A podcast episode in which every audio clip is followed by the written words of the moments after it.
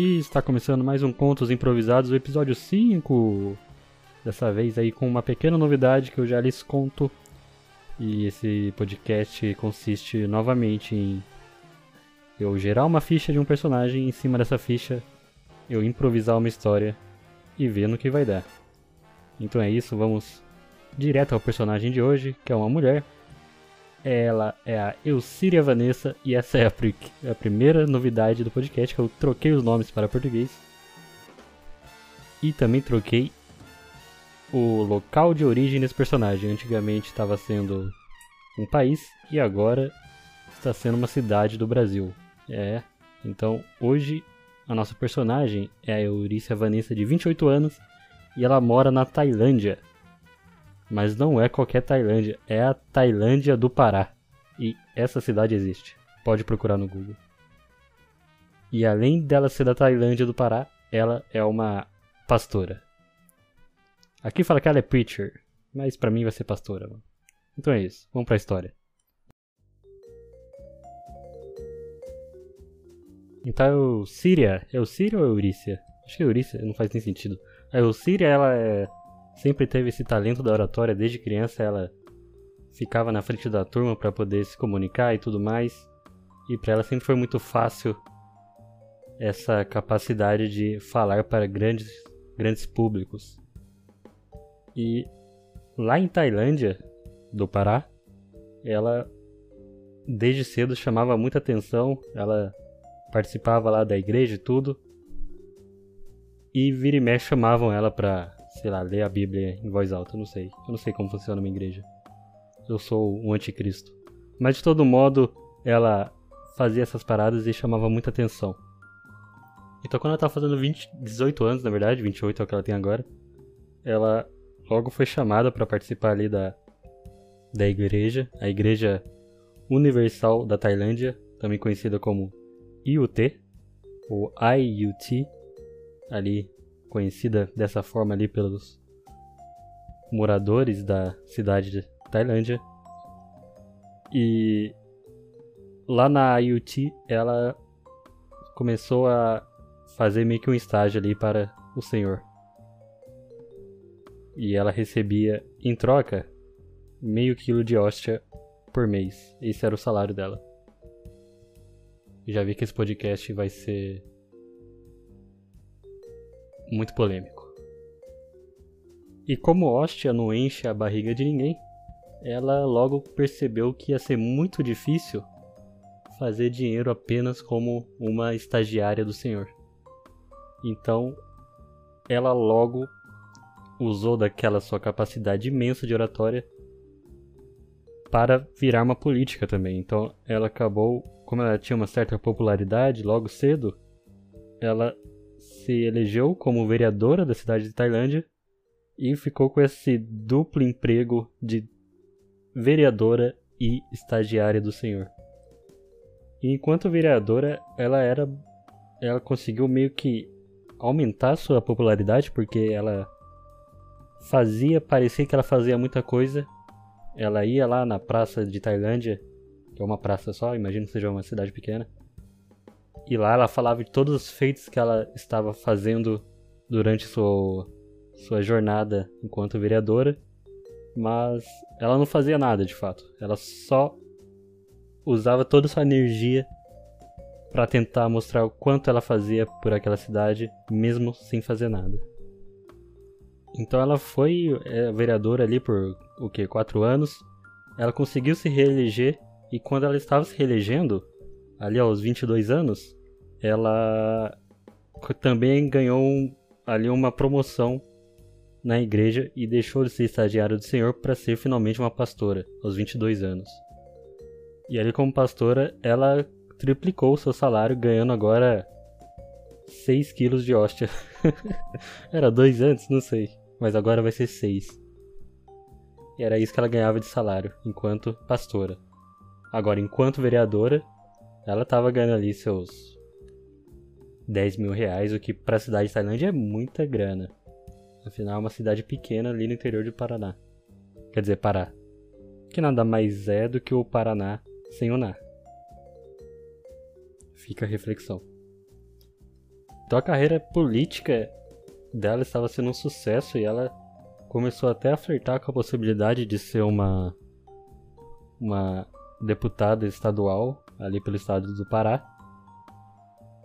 E aquela possibilidade ela foi aumentando, mas aquilo irritou o alto clero da igreja, que eles viram que ela estava focando muito mais suas energias para a política, que afinal era o que dava o dinheiro de verdade para ela, do que para a igreja.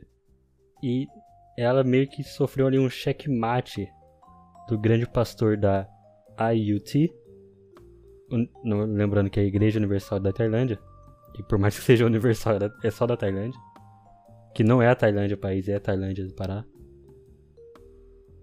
Aí nessa ela ficou meio que numa saia justa e ela teve que escolher entre a igreja e a política. E como a sua família era muito, muito religiosa, ia ficar muito estranho para ela se ela escolhesse a política.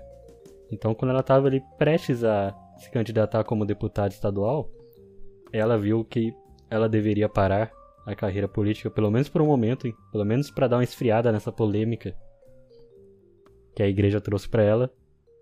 E então ela resolveu dedicar full time para a vida da, da pastoreira, a vida pastoreira. Então ela, a partir desse momento, né, aos 20 foda-se anos, ela começou 26. Vamos jogar 26. 26 tá bom. Aí aos 26 anos ela tava ali full time pastora, porém ganhando 6 quilos de hóstia por mês, né? o que não é muito legal. Então ela teve a brilhante ideia, porque afinal pense bem comigo, ela tava usufruindo da vida pública como poucos.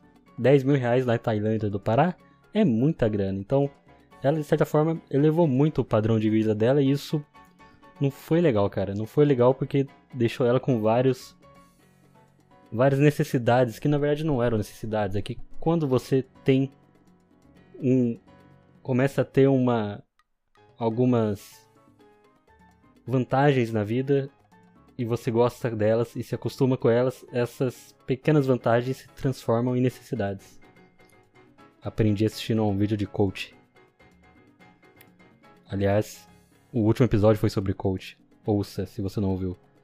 Então, ela estava muito mal acostumada com, com toda a grana que ela recebia e 6 quilos de Osha não servia, né? Então, o que ela fez foi começar a contrabandear hóstia para toda a Tailândia. Então, ela entrou no mercado negro da hóstia e começou a vender aqueles 6 quilos em troca de muita grana.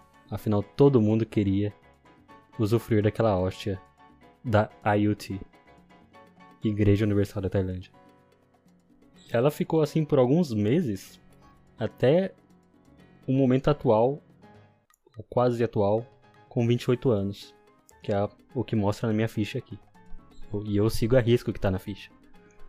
Então, nesse momento ela estava já com mais dinheiro até do que ela tinha enquanto política, mas claro, ela corria muito mais riscos, porque é muito mais fácil você roubar dentro da política do que fora dela. Fica a crítica social. Então ela, por mais que ela fosse uma grande contrabandista de hóstia, ela estava ficando tão popular que a qualquer momento a igreja IoT poderia descobrir, ou a polícia municipal, ou algo do tipo.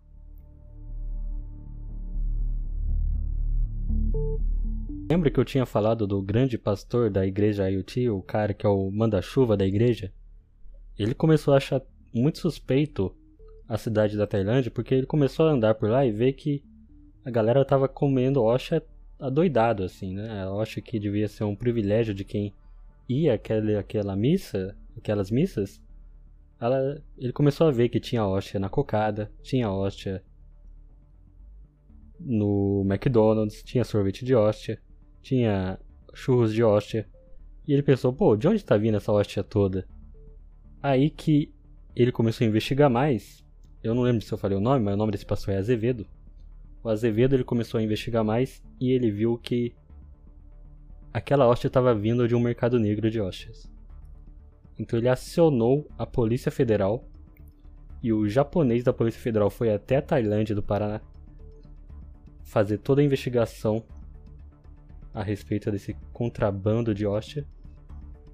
E depois de reunir toda a equipe da Polícia Federal, eles descobriram que a grande mentora por trás daquilo era a nossa queridíssima Eucíria Vanessa, que eu já tinha esquecido o nome dela.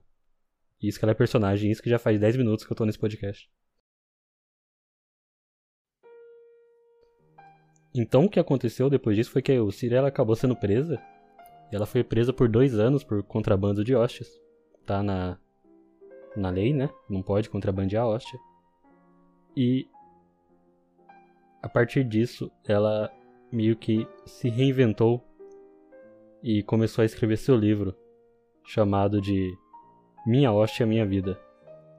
E logo após ela ser solta ali, dois anos depois, agora com 30 anos, ela está aí com tudo na nova campanha para deputada federal dessa vez.